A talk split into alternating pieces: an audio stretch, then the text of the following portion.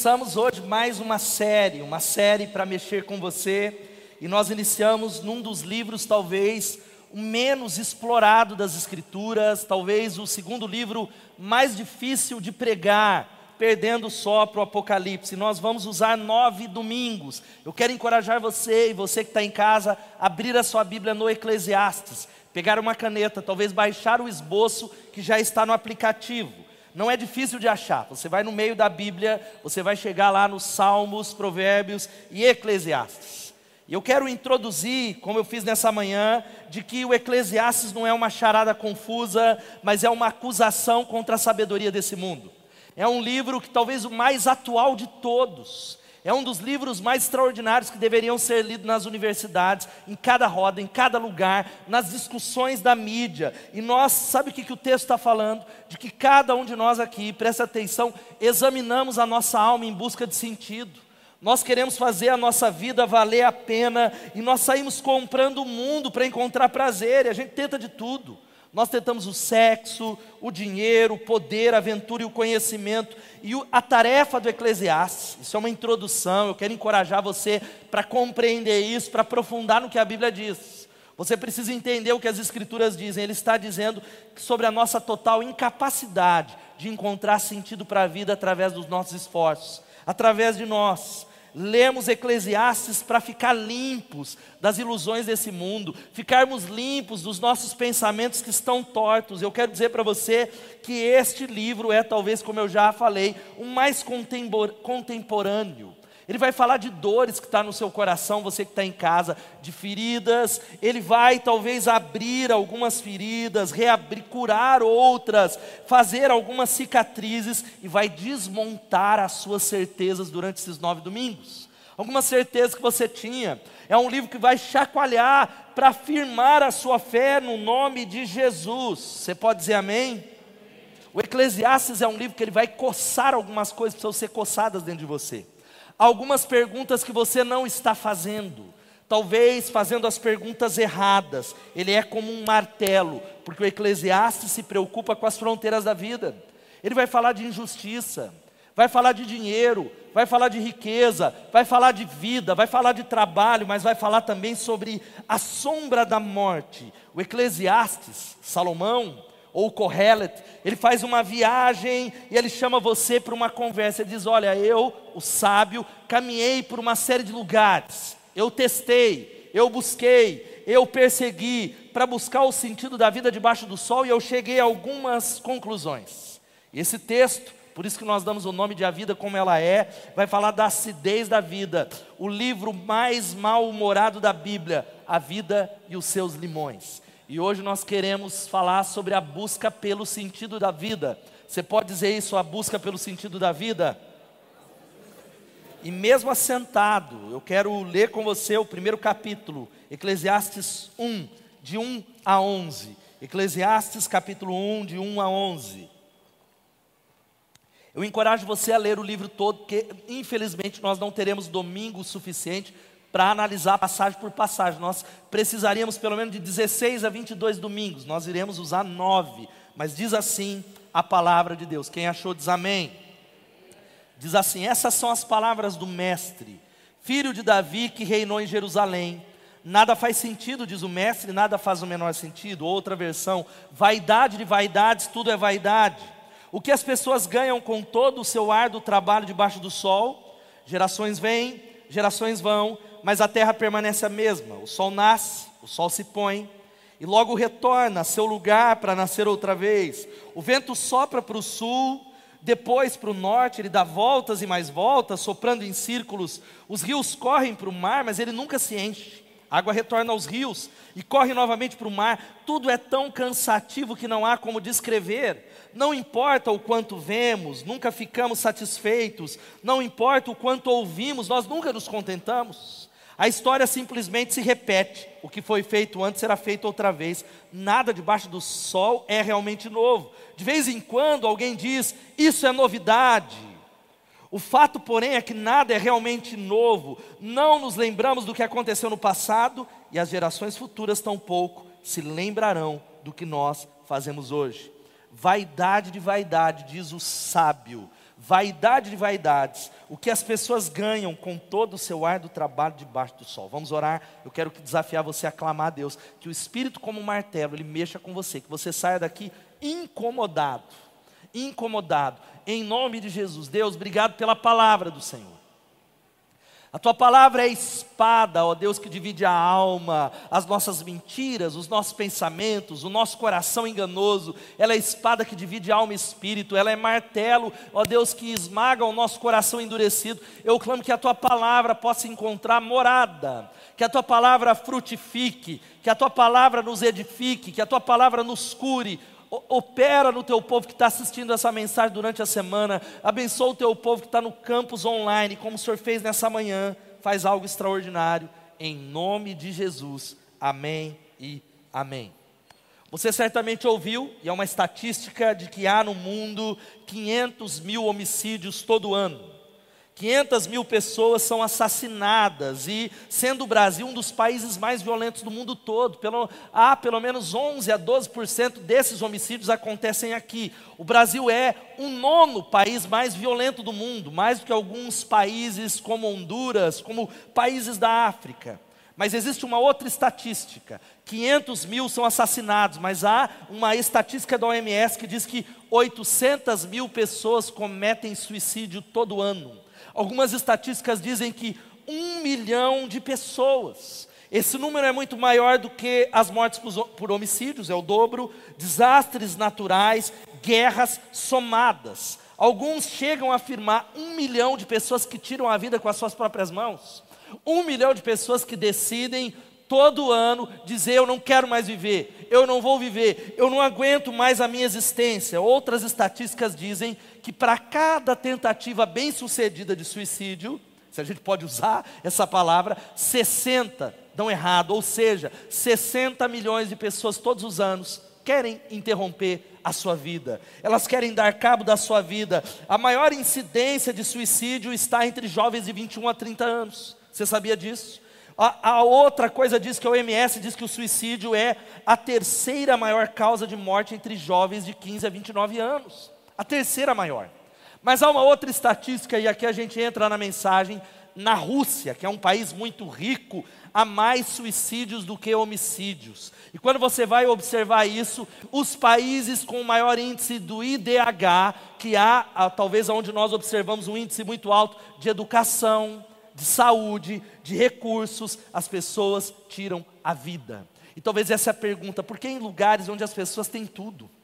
As pessoas têm dinheiro, as pessoas têm trabalho, as pessoas têm saneamento básico, as pessoas têm carro, as pessoas podem viajar, por que, que elas estão tirando a vida, estão morrendo, dizendo eu não tenho sentido para a minha existência? Porque alguém já disse que o mundo é feito por dois grupos de pessoas você sabe quais são esses dois grupos? Gente que não tem do que reclamar e gente que não tem a quem reclamar. É gente que tem tudo e não tem do que reclamar, e gente que não conhece a Deus. O fato é que existem pessoas que estão morrendo porque não encontraram o sentido da vida.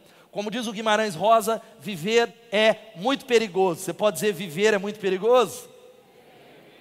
Para morrer basta estar tá vivo, gente. É, é verdade, para você morrer basta estar tá vivo. Mas durante a história, na história, a maior busca do ser humano, e é essa introdução, porque é a pergunta que o Eclesiastes responde: será que há sentido na minha existência? Será que a minha vida tem algum valor e algumas personagens descreveram esse anseio? Viktor Frankl, o pai da logoterapia, que sobreviveu ao Holocausto, ele diz: a principal preocupação da pessoa humana não consiste em obter prazer ou evitar a dor, mas antes em ver sentido para a sua vida. Não é evitar a dor, não é encontrar o prazer, porque nós queremos prazer, não, é encontrar sentido. O Carl Jung, talvez um dos maiores psicanalistas, psicólogos da história, ele diz: o problema geral de cerca de um terço dos meus pacientes não é diagnosticado clinicamente como neurose, mas resulta da falta de sentido das suas vidas vazias. Isso pode ser definido como uma neurose geral da nossa época.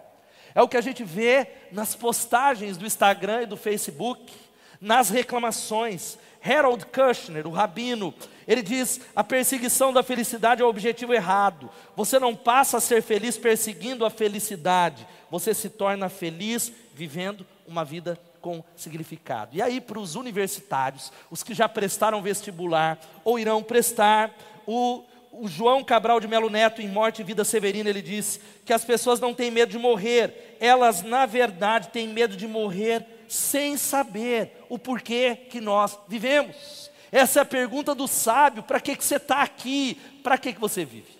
E a nossa equipe de dois, João e Thaís, saiu às ruas para perguntar às pessoas da rua qual é o sentido da vida. Eu queria que você visse esse vídeo aqui. Qual é as mais variadas respostas aqui.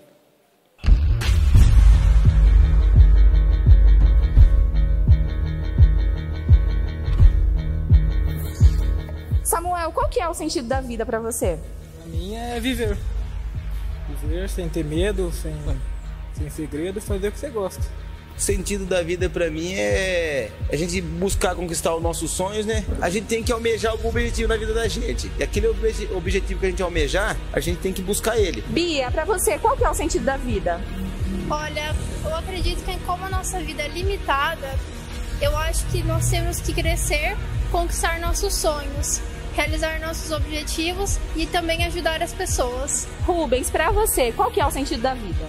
O sentido da vida é a gente procurar se cuidar, se manter exatamente como a gente é. Para mim é o sentido da vida. Buscar Jesus. Eu amo buscar Ele. É tudo de bom. A gente tem um propósito para buscar coisa melhor na vida, que vencer na vida, ter uma família bem vivida. A gente está aqui com a Cauã e ele vai responder pra gente. Qual que é o sentido da vida para você? Ah, a vida é tipo futebol. Tem altos e baixos. Quando você tá vendo que você tem que estar tá preparado, aí você dá o voo, que é quando você sobe na vida. Mas tem às vezes que dá gazeira, que você desce. Aí só treinando, treinando, treinando, você dá mais gol, mas você vai subindo. É tipo que no futebol. Ele tem que valer a pena em cima do que eu desejar para mim. Primeiramente, é ser grata. Grata por eu existir, grata é, a Deus por tudo que Ele tem feito na minha vida.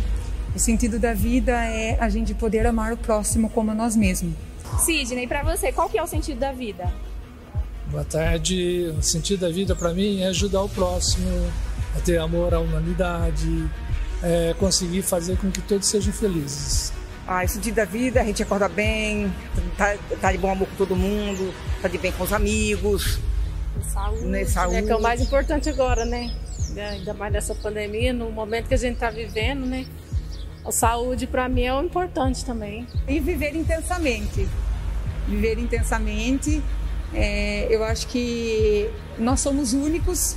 É viver com liberdade, saúde, é tudo isso. Temos que sempre amar o próximo e fazer o bem. Rodrigo, para você, qual que é o sentido da vida? O sentido da vida é você viver ter uma vida com Deus, ter uma vida com Cristo, porque sem Cristo nada poder fazer.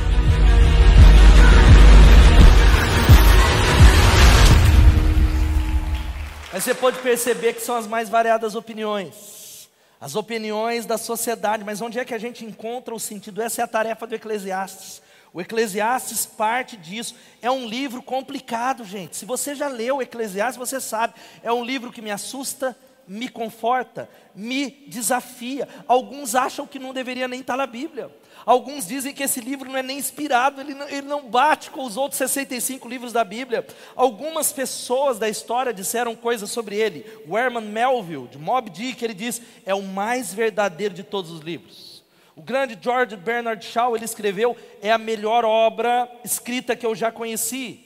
Ernest Hemingway era fascinado pelo livro, um grande autor, e o seu romance, talvez um dos mais conhecidos, O Sol Também Se Levanta, ele usou uma das expressões eclesiastes. O Luiz Felipe Pondé, que alguns conhecem, vai correndo atrás que está aí, diz: o Eclesiastes deixa claro que o Deus de Israel não gosta de covardes. Ele gosta de gente que dá a cara a tapa e não gosta de respostas prontas, que encara a realidade, que bate no muro. Teólogos também ficaram intrigados com esse tal de Eclesiastes. Veja só, olha, o Philip Hayken, um dos autores que mais eu tenho usado, ele diz: tente ver Eclesiastes como o único livro da Bíblia escrito numa manhã de segunda-feira, na ressaca, ensolarada. Martinho Lutero vai dizendo: devemos ler esse livrinho todos os dias, precisamente porque ele rejeita firmemente uma religiosidade sentimental. E o Clint Archer, presta atenção, ele diz: Eu recomendo fortemente o estudo desse livro, mas esteja preparado. Salomão, o autor filosófico, ele vai puxar do seu cachimbo teológico e vai soprar fumaça na sua cara. Não é fácil. Não é fácil. Mas o Eclesiastes, ele está falando sobre a vida como ela é. Ele traz algumas coisas onde a gente começa a dizer a ruína dos tolos alegres. Nós gostamos de perguntas assim que diz, olha, faz isso, cinco passos. Eu amo isso, mas o Eclesiastes vem para quebrar tudo isso. Ele diz coisas que, olha, o sofrimento cai na, cai na casa de gente boa.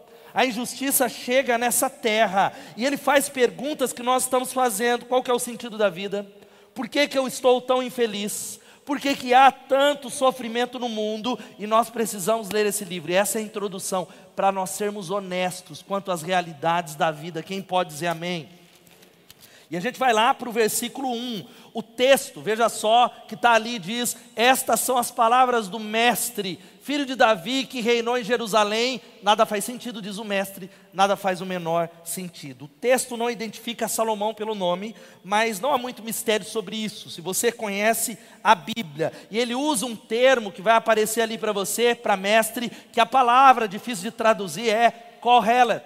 Guarda essa palavra. Kohelet é aquele que sabe, é aquele que fala, é o sábio, é o mestre, é o pregador. A palavra hebraica Kohelet é a mesma palavra do grego eclesiastes. Sabe o que é Eclesiastes? É o homem da assembleia, é o homem que convocou uma multidão para ensinar sobre a vida, é o homem que chamou pessoas, é aquele que prega para pessoas, é aquele que diz: olha, senta que nós vamos conversar. É um livro para a igreja ouvir.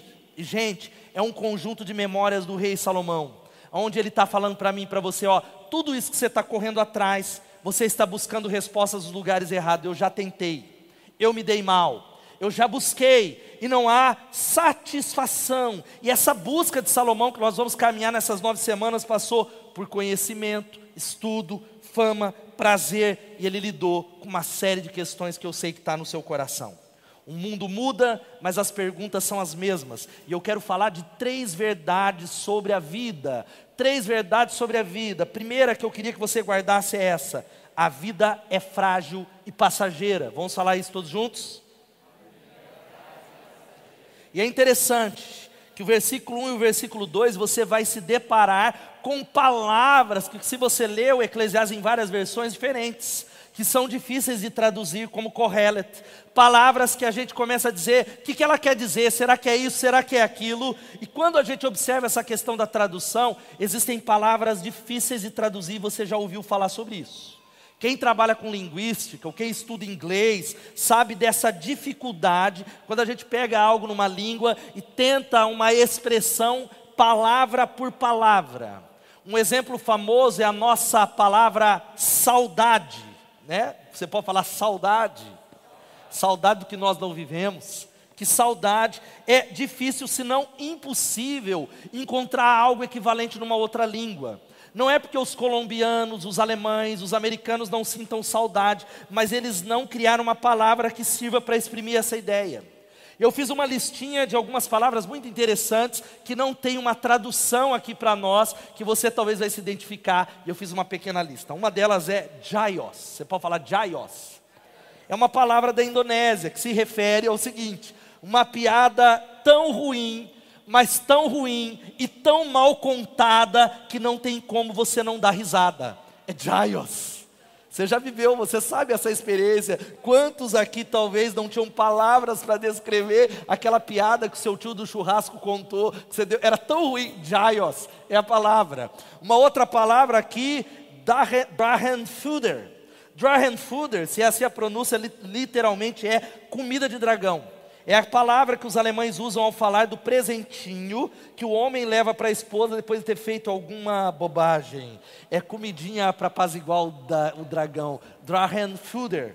Outra palavra aqui, ó, ageotori. Ageotori é uma expressão japonesa que se refere quando sua aparência fica pior depois de um corte de cabelo. Alguém já passou? Você já diz ageotori para você? Ageotori para você. Uma outra palavra que está aqui, ó, é farpochekt. uma palavra árabe que se refere o quanto você tenta consertar alguma coisa e acaba quebrando. Não há uma pronúncia. Talvez você vai falar para alguém, guarda aí, farportek, essa palavra que eu nem sei dizer. Mas o fato é que o Eclesiastes tem algumas palavras como essas, difíceis de traduzir. O Eclesiastes tem algumas palavras-chave que nós vamos usar até dezembro, que não são só palavras, são sensações. Ele leva um livro inteiro e ele descreve, descreve algo difícil de expressar, talvez um sentimento que está dentro do nosso coração chacoalhando, um sentimento que está dentro de você que você não consegue expressar em uma palavra. É traduzir isso, é difícil. Sabe o que ele está dizendo? E você vai observar que o mundo tem coisas muito boas, não é verdade? Quem pode dar um glória a Deus? Pudim de leite condensado. Quem gosta de pudim de leite condensado? Você já parou para pensar, quando você coloca aquele pudim, coisas extraordinárias. Coisas extraordinárias como talvez uma lambida de um cachorro, o abano de rabo de um cachorro, um filme, uma viagem. Mas essas coisas boas, nós não conseguimos segurá-las. Nós não conseguimos pegá-las, elas não conseguem preencher o nosso coração, e aí é por isso que você diz: é exatamente isso. Parece que tem dia que eu estou feliz com a igreja, eu estou feliz com o ministério, eu estou feliz com meu marido, com a minha esposa, eu estou feliz com tudo, mas no outro dia já mudou tudo. Já parece que não satisfaz mais. E é por isso que, e você diz, pastor, como é que você sabe disso? Eu leio o Instagram de vocês, eu leio o Facebook de vocês. E Salomão, ele está olhando para a vida, nós vamos para o versículo 2, e ele diz algo que é chave, que eu queria que você guardasse. Ele olha e ele diz: Nada faz sentido, diz o mestre, nada faz o menor sentido. Ou essa versão, leia comigo o versículo 2, vamos ler todos juntos. Vaidade de vaidades, diz o pregador, vaidade de vaidades, tudo é vaidades. E aqui está uma dessas palavras difíceis de traduzir que eu queria que você guardasse, guardasse que é uma palavra hebraica chamada revel. Revel, fala revel, mas revel, que significa inutilidade, sem sentido, ilusão, vapor, brevidade, absurdo, vapor d'água, fumaça. E os tradutores, eles colocaram uma série de coisas aqui, ela é traduzida de várias maneiras, que vai aparecer aí na tela, na mensagem vazio. Tudo é um grande vazio, nada vale a pena, nada faz sentido. A NVI colocou como inutilidade, é uma boa tradução, mas não abrange Revel. Olha só o que diz também Almeida, século 21. Que grande ilusão, que grande ilusão, tudo é ilusão. A NVT, nada faz sentido. A, a revista atualizada, Vaidade das Vaidades. E a mensagem em inglês, fumaça. Nada além de fumaça. Não há qualquer coisa além de fumaça. Agora Paula corre aqui. A vida, sabe o que, que Salomão está falando? Que é exatamente isso: vapor, é frágil. É como ela vai fazer isso, porque eu não saberia fazer nessa manhã, eu não fiz. Vai lá, você está vendo que ela é o Satanás. É exatamente isso. Tenta pegar. A vida é isso. A vida é como uma bolha de sabão. Aplaude aí, vamos aplaudir a nossa artista. Ele está dizendo, e a tradução de Haroldo de Campos diz que a palavra, ele está dizendo a vida, sabe o que é a vida? Revel, nuvem de nada. É como uma bolha de sabão. Ele está dizendo que tudo aquilo que a gente pega para dar sentido à nossa vida é passageiro. Nós não conseguimos segurar com as mãos. Nós não temos condições. Ele diz que todas as coisas desse mundo que nós apegamos no nosso coração são como sopro, são como essa bolha que ela colocou. É algo efêmero, passageiro. Por exemplo, tente soprar numa manhã fria. E tente pegar esse sopro. Ele está dizendo que a nossa vida é exatamente assim. Não há nada a agarrar. Ela é de curta duração. Ela é muito passageira. Ela passa tão rápido. É a mesma ideia que Tiago usa lá no capítulo 4, versículo 14. Ele compara a nossa vida a uma leblina. Ele diz: Como sabem o que será da sua vida amanhã? A vida é como névoa ao amanhecer, aparece por um pouco e logo se dissipa. A ideia de revel, guarda porque essa palavra ela é chave, diga revel. Diz de transitoriedade, ou seja, meus irmãos, a vida passa, a vida é frágil, a vida ela é curta, a vida não está na nossa mão. Os nossos projetos são como castelos de areia que são levados pelo vento. É aquele castelo que você faz na praia para sua filha e a onda leva. Olhe um pouco para a sua vida e veja como foi. A sua vida, talvez dos 10 aos 20 anos, demorou para passar. Quem teve essa impressão? Mas do 20, dos 20 aos 30, dos 30 aos 40, onde é que foi? Onde é que está a sua juventude? Passou rápido, é revel, nuvem de nada, está passando aceleradamente. Cada década passa mais rápida que a anterior. A vida é, repita comigo, diga efêmera e frágil. Palavra difícil, né? Diga a vida é frágil. Por exemplo, é um vírus como o Covid-19. É talvez um homem mau na cidade, é um acidente, é um diagnóstico e a vida se esvai com uma neblina. Eu citei, aqueles que vieram na conferência, pastor Pedro Estrela falou sobre o pastor Drummond Lacerda, um homem de Deus com 38 anos e a vida passou. Deus o chamou, porque essa vida ela é frágil e passageira. É por isso que o Eclesiastes ele começa a dizer: será que a vida não é uma sucessão de fatos sem sentido? Os homens, e nós gostamos de ver maneiras como é que o mundo vai acabar. A gente gosta de tudo que é apocalíptico, Guerra dos Mundos, The Walking Dead, é o sucesso do cinema, porque há dentro de nós um entendimento de revel. Harold Kushner, ele expressa isso num dos livros mais extraordinários. O Eclesiastes não é um mero professor de sabedoria, ainda que mais honesto e direto que a maioria deles não é apenas amigo da afetação e da hipocrisia, é um homem com medo desesperado de morrer antes de aprender a viver. Nada do que já fez, nada do que fará teria importância porque um dia morrerá e será como se nunca tivesse vivido. E ele não consegue suportar esse medo de morrer e desaparecer sem deixar um traço de si. A vida é frágil e passageira. A segunda coisa é essa a vida é feita de ciclos repetitivos e tediosos. Eu falei tanto essa palavra que até você vê é tão tedioso, tão repetitivos. Vamos falar isso? A vida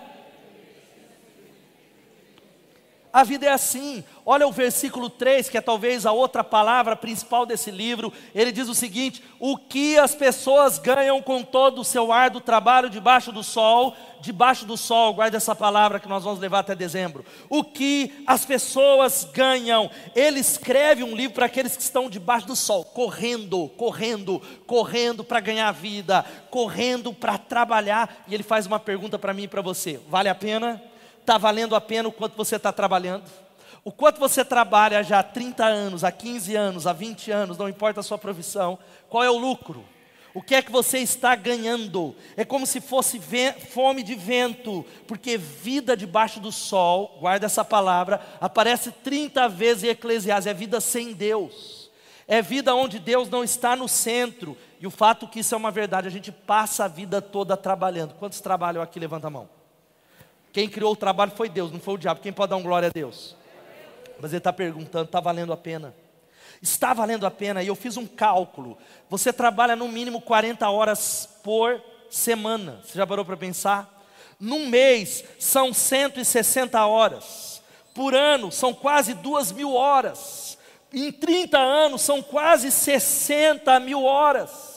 E sabe o que é que Salomão está falando para nós? De que a vida ela é repetitiva, revel. Ele diz o seguinte: que elas não trazem satisfação. E parece que a maioria de nós, talvez está dizendo, você que está em casa, eu estou olhando para o meu trabalho, não valeu a pena. Eu estou trabalhando nessa empresa há 20 anos, agora pegaram a aposentadoria e fizeram o favor de mudar para mais 10, não valeu a pena. É, será o que eu estou ganhando com isso? Porque a vida é frustrante e repetitiva. É isso Eclesiastes. Eu prometo para você que vai melhorar essa mensagem, que você está mal, mas vai melhorar em nome de Jesus.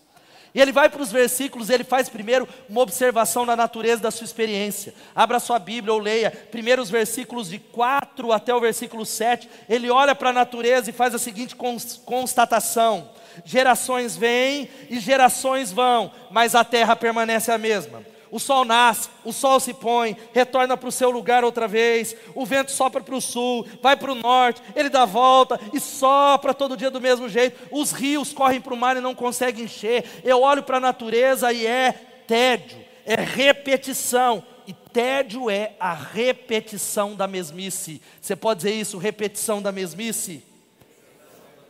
E o fato é que você tem que admitir comigo que a vida pode ser entediante, entediante, estou até entediado aqui, entediado, entediante, rotineira, frustrante, porque, por exemplo, pessoas podem ser entediantes, quem concorda? Tem gente que é entediante, você conhece gente assim? Sorrindo, chorando, alegre, entediante. O casamento pode se tornar entediante, a igreja pode se tornar entediante, lugares são entediantes, porque esse é o ciclo da vida, os anos vão passando, e olha aqui para mim, você começa a observar e fala: é verdade, pastor, as lutas é a mesma. Eu já cansei de falar para esse marido tirar a toalha molhada lá da cama, é a mesma coisa, é uma repetição, um ciclo, é entediante, entediante, entediante. Eu cansei de falar para minha célula mudar, pastores cansados de falar da mesma coisa, repetição, a vida vida é feito de um ciclo, e é por isso que ele vai dizendo assim: parece que a gente está enfrentando os mesmos problemas. E ele vai para o versículo 8 e ele começa a dizer algo que é verdade. Tudo é tão cansativo que não tem como descrever. Quem pode dizer misericórdia? O Eclesiastes, ele, ele, é alguém que não mede as palavras. Talvez se fosse eu escrevendo, eu falaria: não, irmãos, tudo é cansativo, mas o melhor está por vir. Declare. O Eclesiastes não faz isso.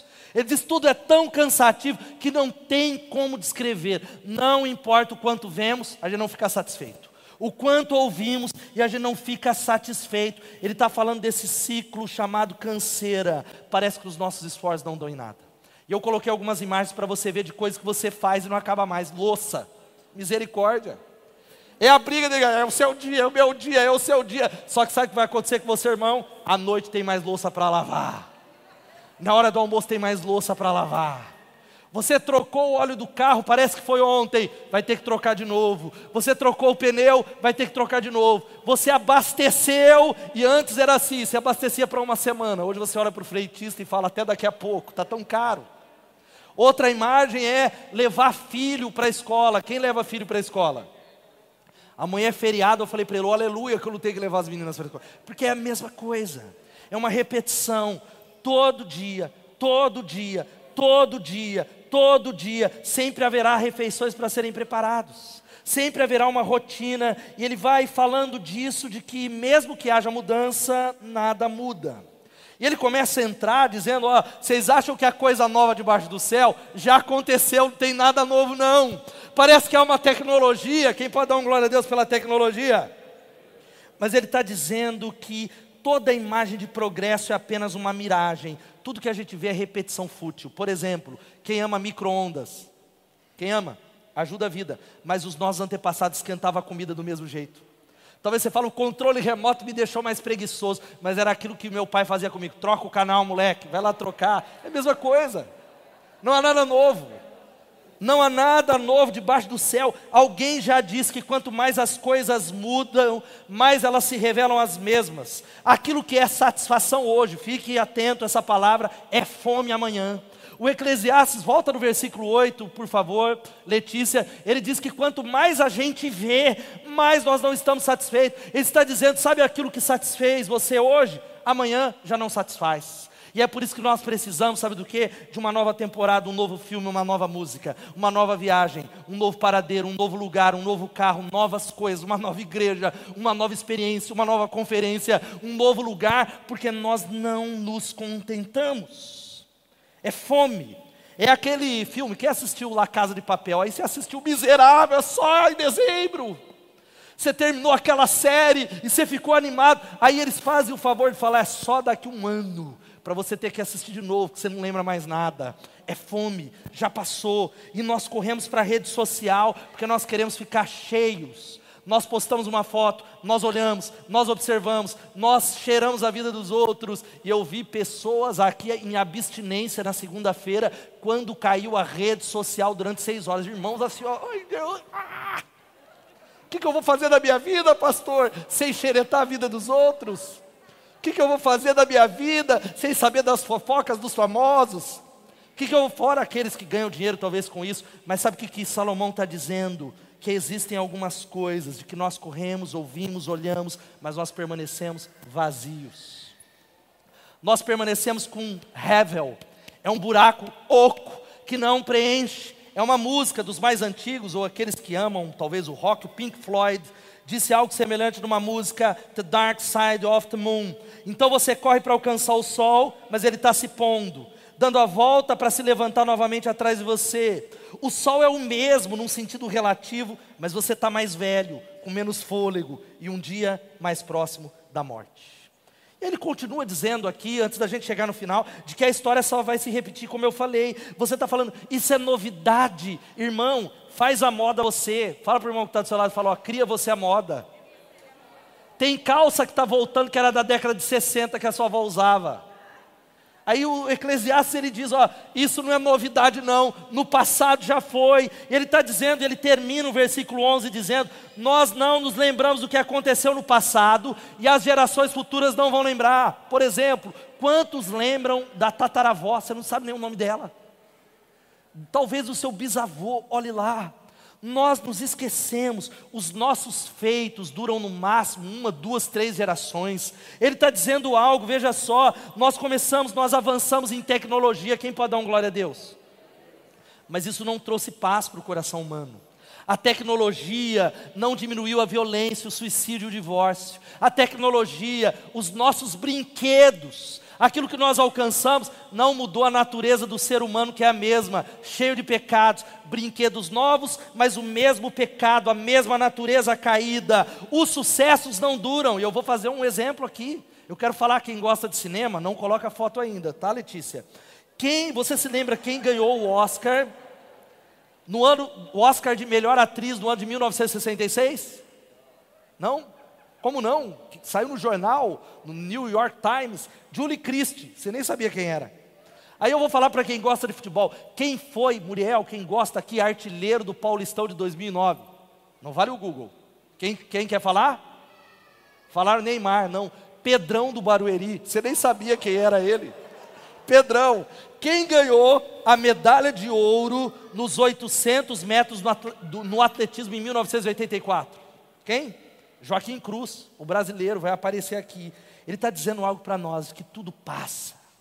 Tudo isso vai passar, a geração não vai lembrar mais. E se você ainda está aqui, você que está em casa, está, de alguma maneira, não está entediado. Se você não entendeu, é porque você ainda está no processo de encher a sua vida com coisas que não vão trazer resposta, que não vão preencher o vazio do seu coração. Ele simplesmente olha para a monotonia da vida e diz assim: a vida é tão enfadonha que não dá para traduzir, é revel, é vaz, vaidade, nuvem de nada. E ele está dizendo: eu tenho uma, um desejo aqui nessa noite. Sabe qual é o desejo? Que você sinta que essas coisas não vão trazer resposta.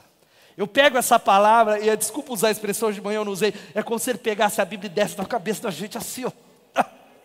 É como se ele pegasse e batesse em nós, e é isso que a palavra de Deus diz. Ele diz o seguinte: Eu quero que você tenha medo, que você tenha medo de viver uma vida nada menor do que aquilo que vem a terceira coisa sobre a vida, de que a vida só faz sentido corandeu. Corandeu é uma palavra que os teólogos usam em latim que diz diante de Deus. Você pode falar diante de Deus? A vida, ela só faz sentido diante de Deus. A vida, ela só tem significado, e a vida precisa, meus irmãos, ser vivida na presença de Deus. Louvado seja o nome de Jesus. Você pode dar um glória a Deus? Porque Eclesiastes ele começa a dizer, gente, não há nada novo debaixo do céu. Não houve, não tem. Não houve até que Jesus chegou, porque o novo está em Cristo. Louvado seja o nome do Senhor.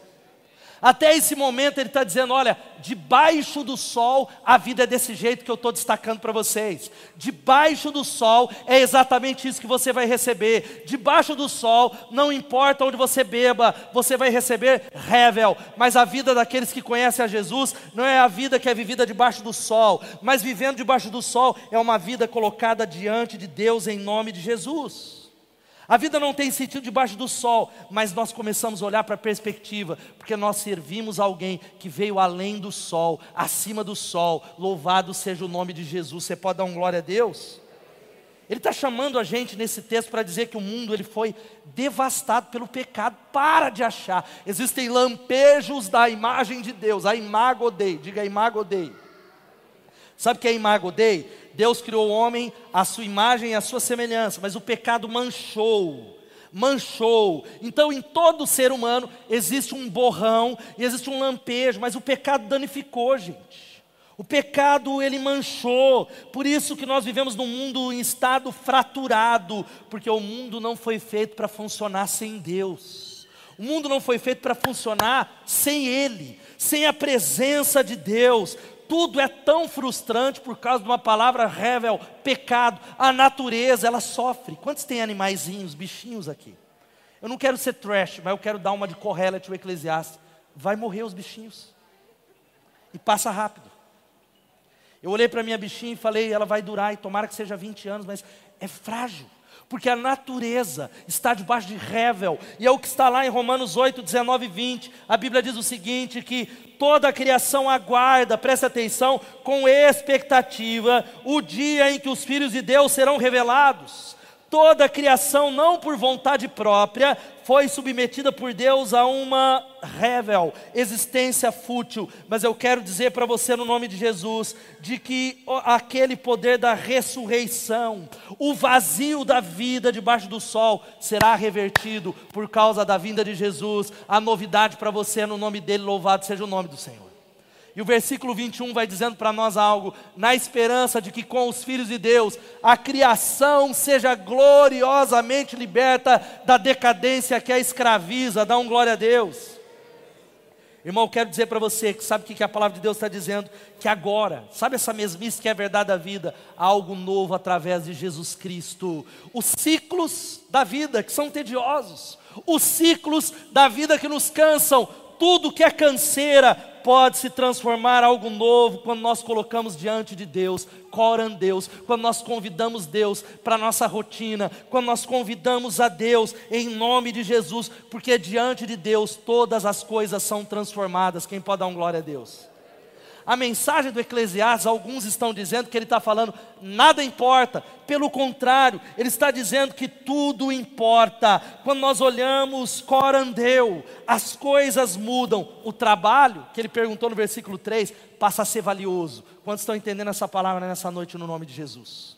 Passa a ser valioso. Nós talvez fingimos que Revel não existe. E a gente vai, sabe o que? Para mais uma viagem, para mais uma mudança, alguns vão para mais uma cama, para mais um relacionamento, para mais um casamento, para mais uma igreja, para uma nova igreja, para um novo lugar. Mas eu quero dizer para você, porque a gente quer que algo dure, mas sabe como é que vai durar? É tempo de olhar para acima do sol, porque existe um Deus que reina sobre o sol, e Ele está dizendo, gente, sabe por que, que o Eclesiastes está fazendo isso? Para te dar um murro no seu estômago para dizer qualquer água que você beber não vai satisfazer, para levar você a beber da única fonte celestial que vai satisfazer a sua alma em nome de Jesus. Louvado seja o nome do Senhor. É dele. É para Ele, é para a glória dEle. E aí, sabe qual que é a palavra diante de Deus? É pegar tudo aquilo que é enfadonho e trazer diante do Senhor é pegar tudo aquilo que é repetição e trazer aos pés de Jesus, é trazer o trabalho, o casamento, a liderança, a igreja, a vida devocional, e tudo pode se transformar em algo novo em nome de Jesus. Dá um glória a Deus. Existe algo novo? Sim ou não? Debaixo do sol, não, mas o Deus que reina está fazendo algo novo nessa noite. Lucas 22 vai dizendo algo para nós, vai dizendo do mesmo modo, depois da ceia, ele pegou o cálice dizendo: Este cálice é a nova aliança no meu sangue, há uma nova aliança através do sangue de Jesus. A Bíblia fala de um novo coração, de um novo homem, de uma nova humanidade, de uma nova criatura, porque se alguém está em Cristo, nova criatura é. As coisas velhas se passaram, eis que tudo se fez novo, louvado seja o nome de Jesus. Meu irmão, minha irmã e você que está em casa, Deus está dizendo para você que é diante dele que ele vai recriar esse tédio que está na sua alma. O Eclesiastes está falando: ó, eu passei por um monte de fonte que não satisfez, e eu estou te chamando você a considerar revel, a considerar o lucro, e que a vida só tem sentido corandeu diante de Deus. De que a vida só vai ser preenchida quando você entende que a vida cristã não precisa ser o mesmo de sempre. É o que está lá em Apocalipse capítulo 21, versículo 5, que diz assim: eu queria que você lesse com muita convicção, e você que está em casa, vamos ler. E aquele que estava sentado no trono disse: Vejam,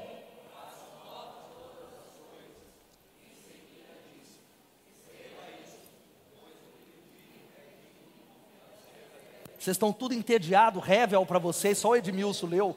Vamos ler com convicção? É a palavra de Deus. Ele está dizendo, e aquele que estava sentado no trono diz: Vejam, eu faço novas todas as coisas, louvado seja o nome de Jesus. Eu faço novo seu casamento, eu refaço a sua vida. Ele está preparando um novo céu e uma nova terra sem vaidade, sem revel. Ele está transformando. E sabe o que, que essa promessa capacita você? A perseverar quando você estiver cansado a perseverar quando você quiser pular fora do barco, desistir da sua igreja, desistir da sua célula, desistir do seu casamento, desistir dos seus filhos, desistir de todas as coisas. Nós, uma pessoa iluminada pelo sol da justiça, já não está mais debaixo dele. Nós devemos sempre se lembrar disso. Eu fecho com a frase, fica de pé no seu lugar. Do grande John Piper, ele diz algo extraordinário que diz o seguinte: apenas uma vida, tudo em breve passará, e somente o que foi feito diante de Deus, corandeu, somente que foi feito para Cristo, permanecerá. Louvado seja o nome de Jesus. Sabe o que, que ele está fazendo? Ele fecha dizendo qual é o proveito que o homem tem debaixo do sol. É olhar acima do sol para o Deus que está fazendo novas todas as coisas. Se você recebe essa palavra, aplauda o Senhor em nome de Jesus. Gente, porque no final das contas a gente vai ter que lidar com o Revel com tédio, com mesmice, mas nós olhamos acima do sol e diante de Deus. Abaixe sua cabeça, eu quero fazer dois convites nessa noite antes da gente ir embora. Dois convites antes de você se entediar. Dois convites para você que está no campus online. O primeiro é para aqueles que entenderam nessa noite, ou receberam o link, ou vieram para esse culto, ou estão assistindo durante a semana, estão entenderam que o sentido da vida o novo só se encontra em Jesus Cristo. Estão aqui publicamente ou na nossa transmissão preenchendo, dizendo: Eu estou recebendo Jesus como meu único suficiente Salvador. Eu preciso que Ele tire o tédio da minha vida, que Ele mude a minha vida e a minha história. Eu estou entregando nas mãos do Deus que faz novas todas as coisas.